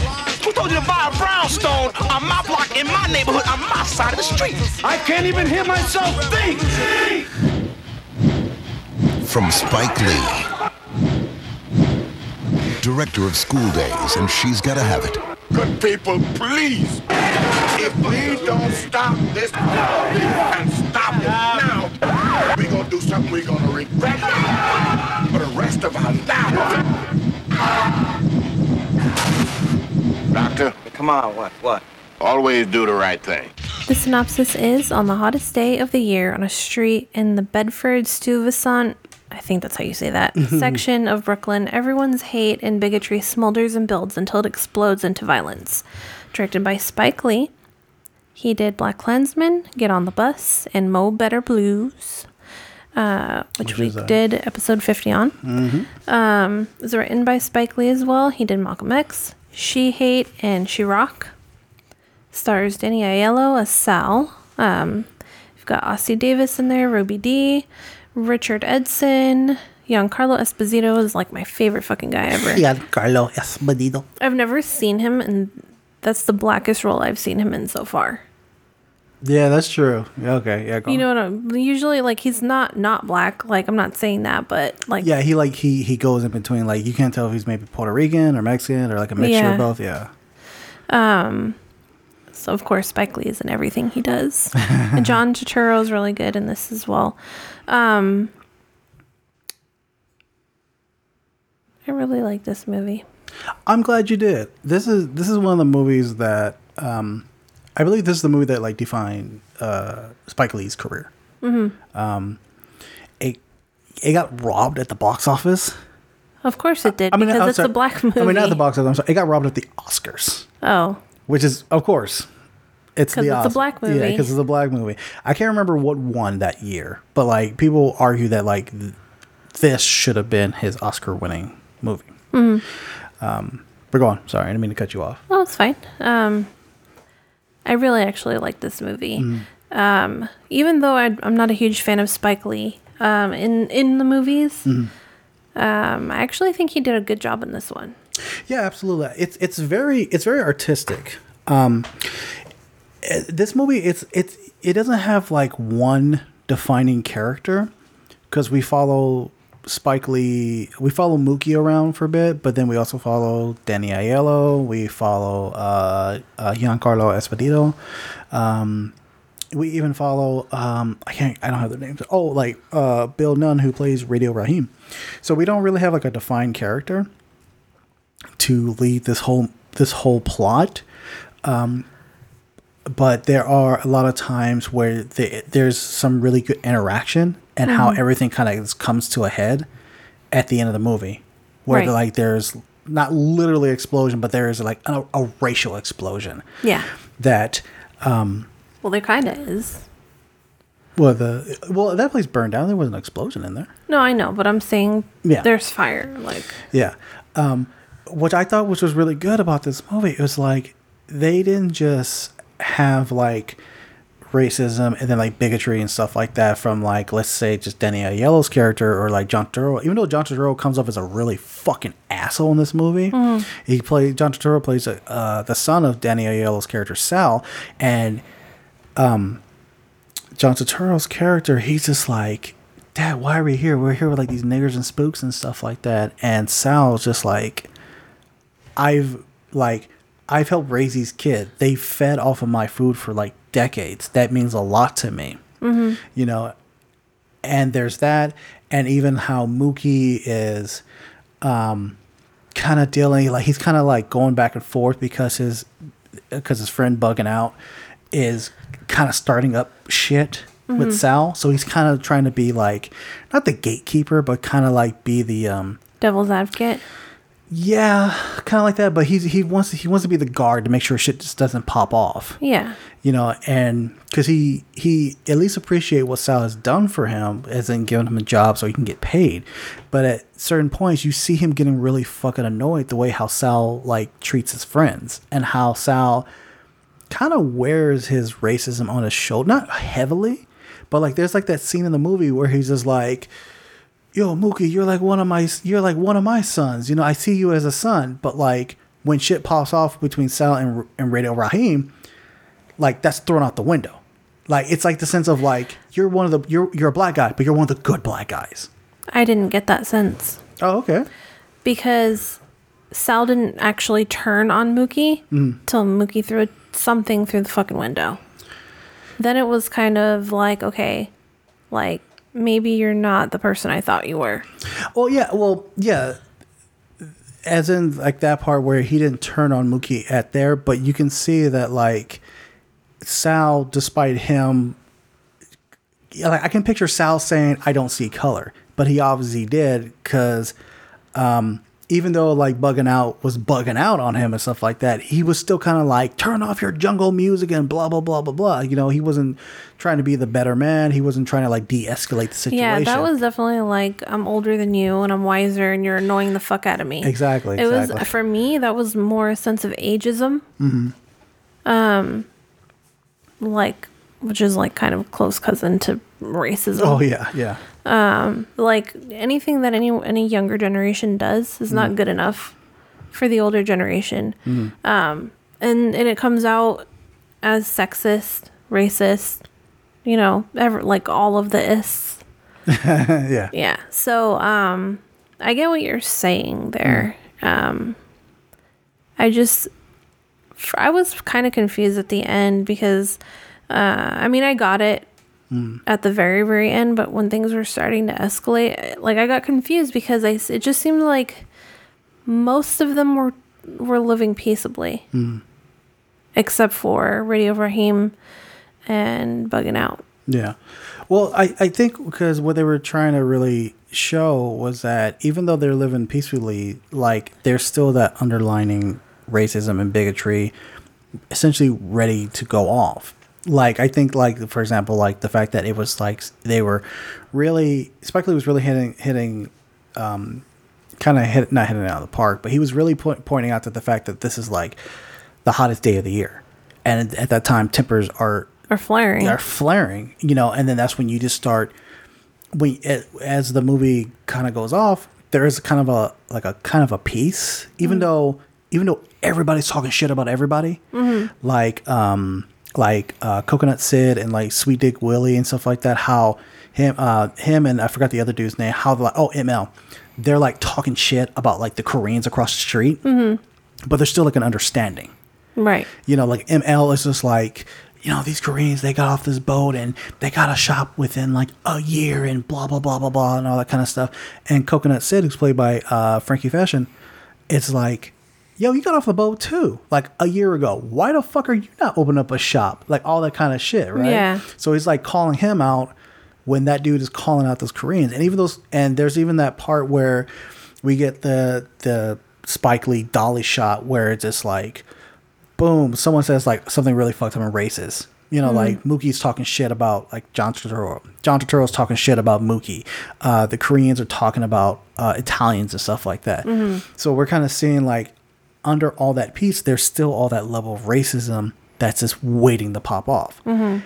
And one of the things that I thought was so fucking poignant was that part where Radio Rahim are fighting with uh, Radio Rahim and uh, Bugging Out is fighting with uh, Sal, and the cops come in and they choke out Radio Rahim, Mhm. which is fucking still relatable today, which Mhm. is fucked up. Um, and how they have all that aggression, and they decide to burn Sal's pizzeria down Yeah. instead of going like Which is also like kind of a place where they all like to hang and it brings people together. Exactly. We had we had a lot of the characters end up at that pizzeria.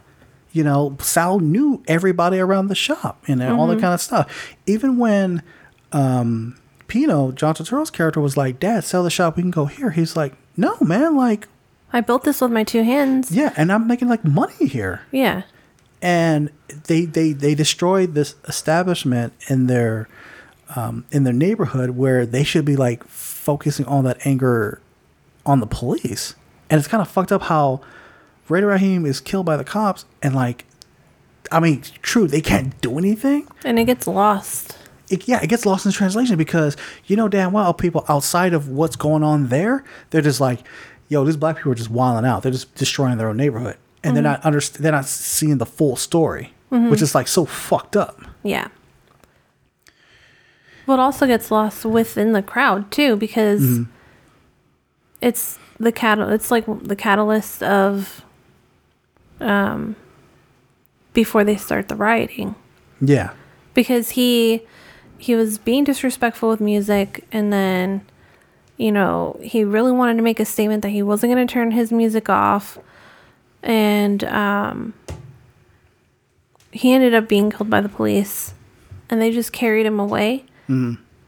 And yeah, of course, instead, and there were people saying, hey, you should be angry with the police. Like there were Mm. people in the movie saying that. yeah, And it just, it got lost within that crowd. It, like, I'm not, I'm not saying that um, Spike Lee lost the message. I'm saying that the people, the characters in the, in the film did Mm. because they were so angry. They just wanted to make a point. And even if it was in the wrong place at the wrong time. yeah, it was aimed at the wrong direction. Yeah. Um, one one of the things that is I um, in this movie that's like a a very um, a very hot topic. Um, one thing I really did like was the chemistry between uh, Da Mayor and mother sister. Oh yeah, I love that. Yeah, uh, was it Ossie Davis was like trying to like put the moves on Ruby Dee, Mhm. and it was like pretty. It was, I think it was pretty sweet, like how, um, how the mayor is just like, yo, I got these flowers for you, and he gave her, he gave her these flowers and like an empty apple juice bottle. These roses, it's so, it's so hilarious, but it was like sweet. But um, I, Ruby Dee, I mean, our mother sister near the end, after like they're they're burning down south, she like comes out and she's like screaming, Yeah. like no, no, stuff like that, and it's kind of it's fucked up because there are. She's seeing what like everybody else is not seeing. Like, don't do this. Like, this is in the wrong fucking direction. Mhm. Now, before anybody kind of like starts throwing up their shit and whatever, there are rioters and there's looters going on during these protests. You know, like in today's time. yeah, like in currently right now.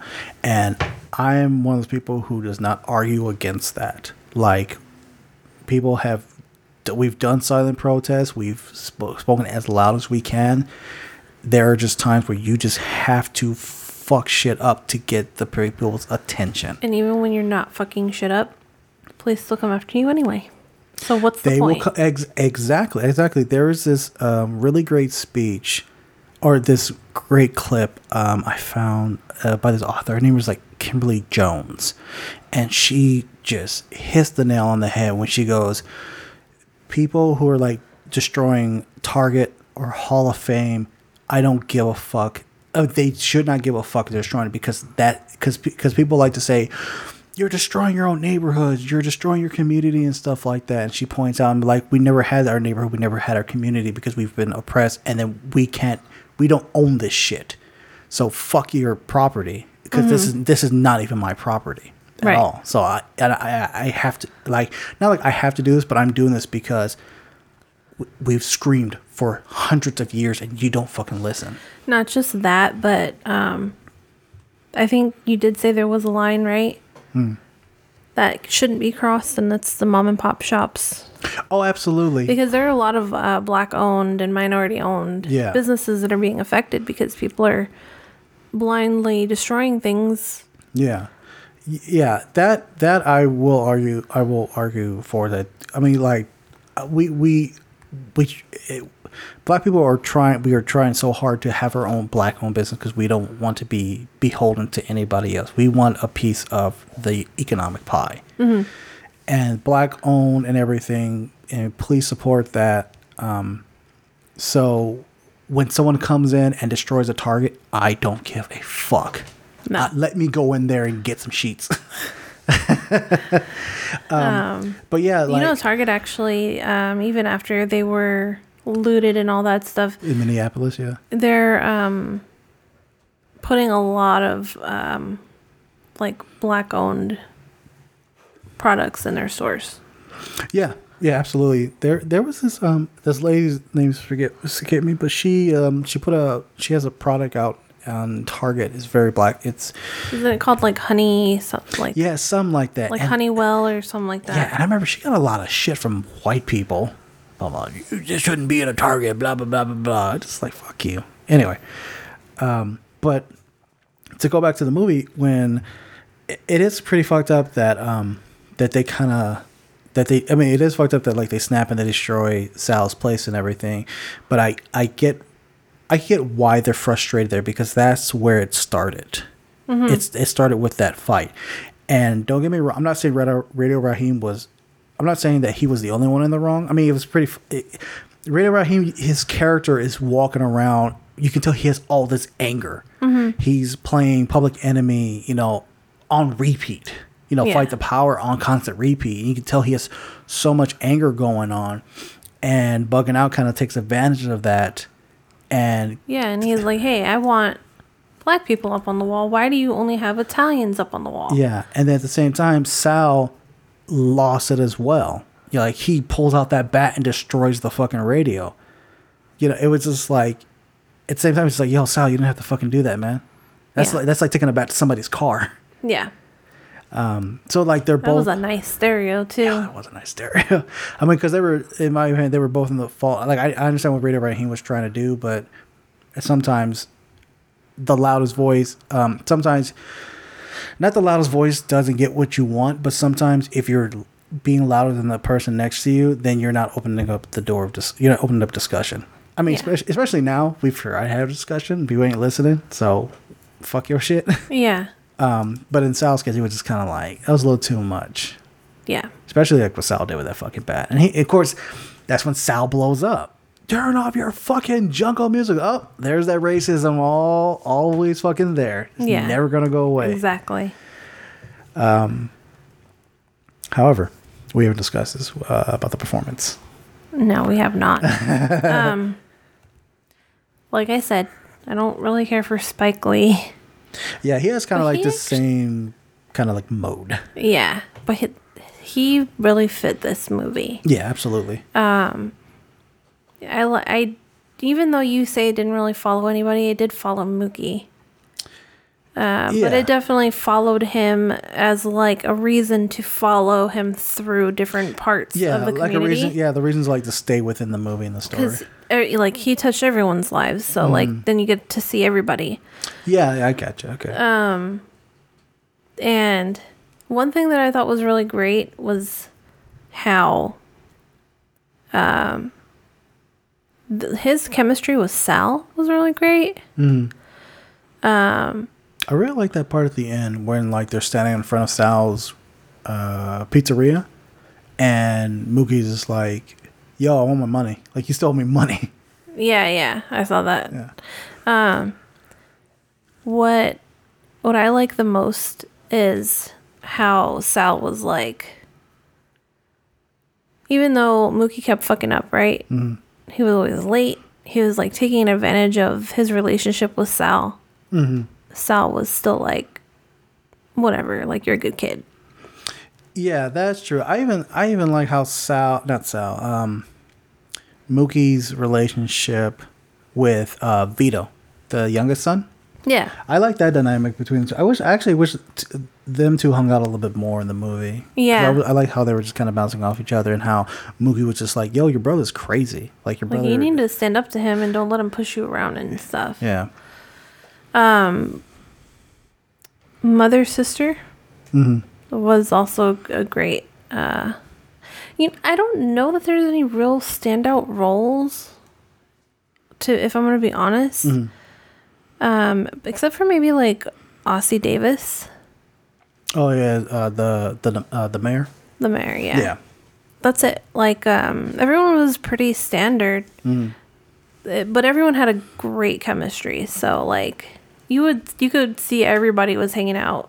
Mhm. Like they probably are still friends to this day. You didn't even think uh, Giancarlo Esposito? You didn't think his performance was phenomenal? No. Ah, I like him as a bad guy.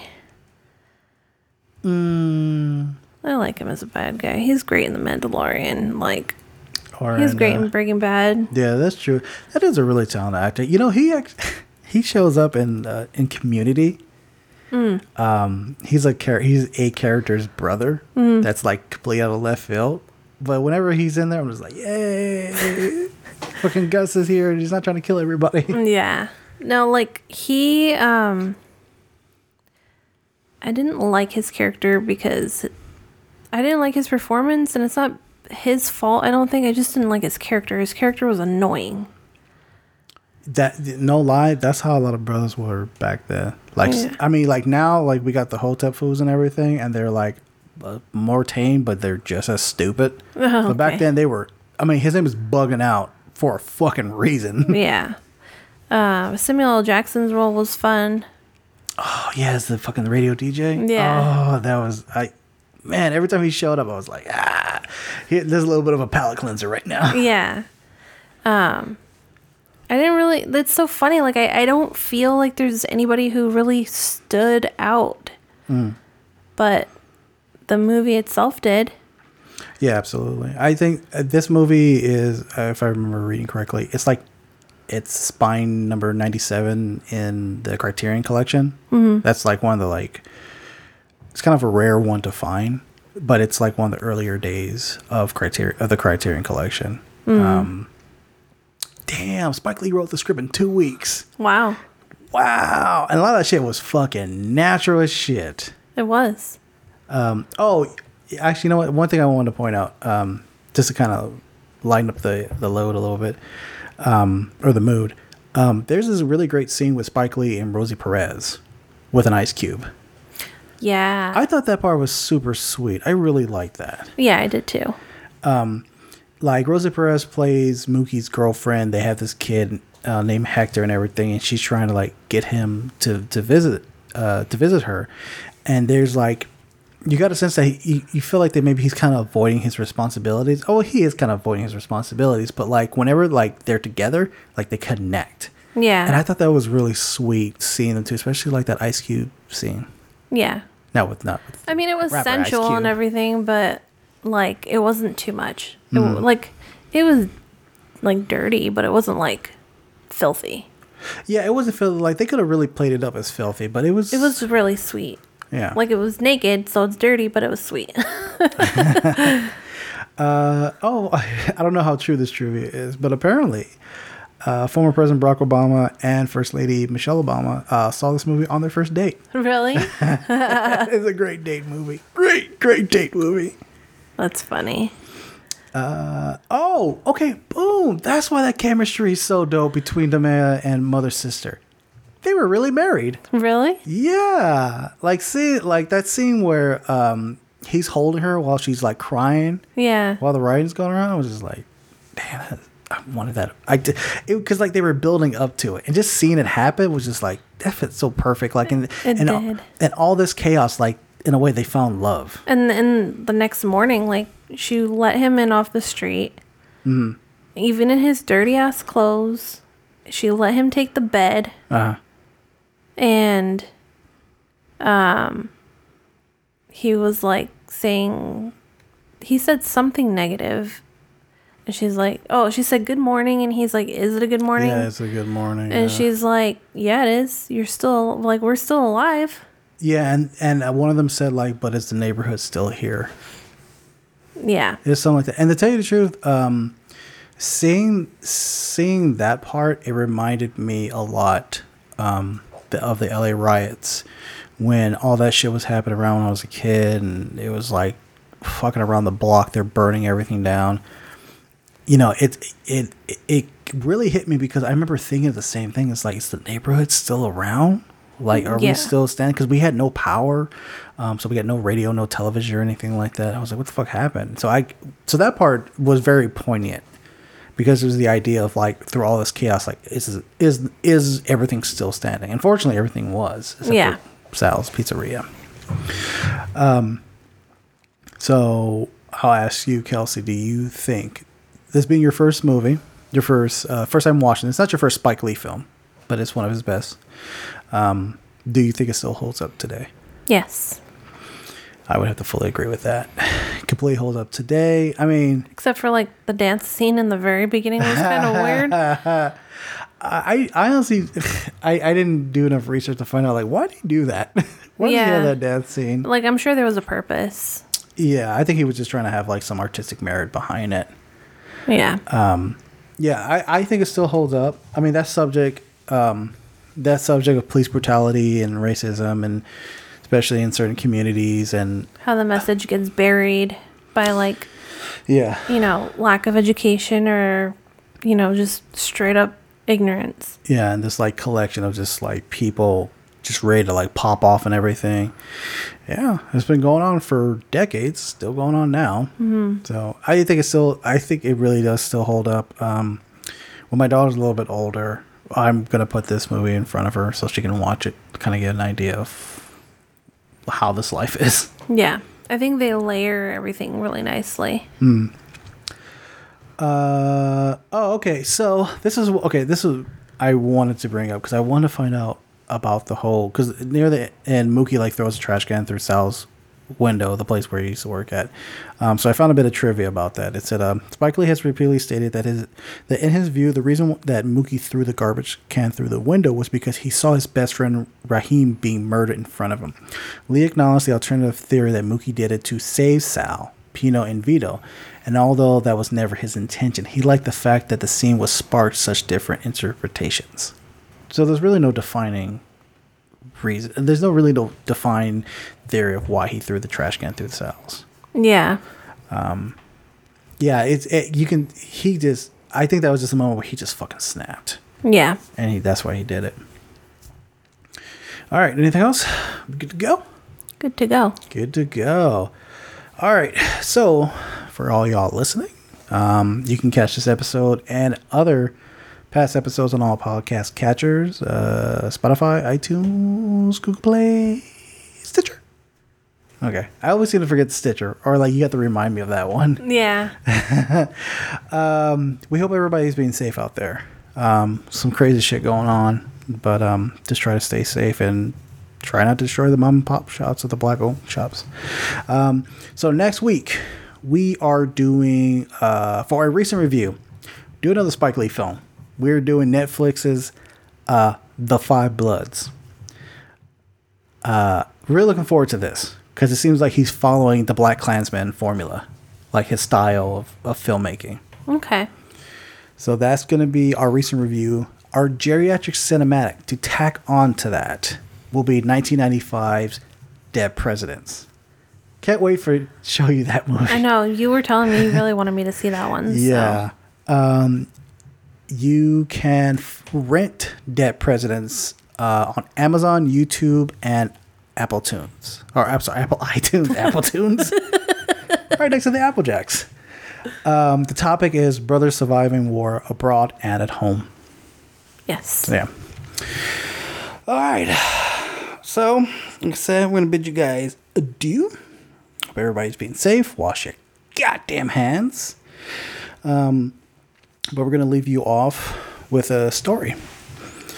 So one day, I mean, I have an older brother and siblings, you know, people fight.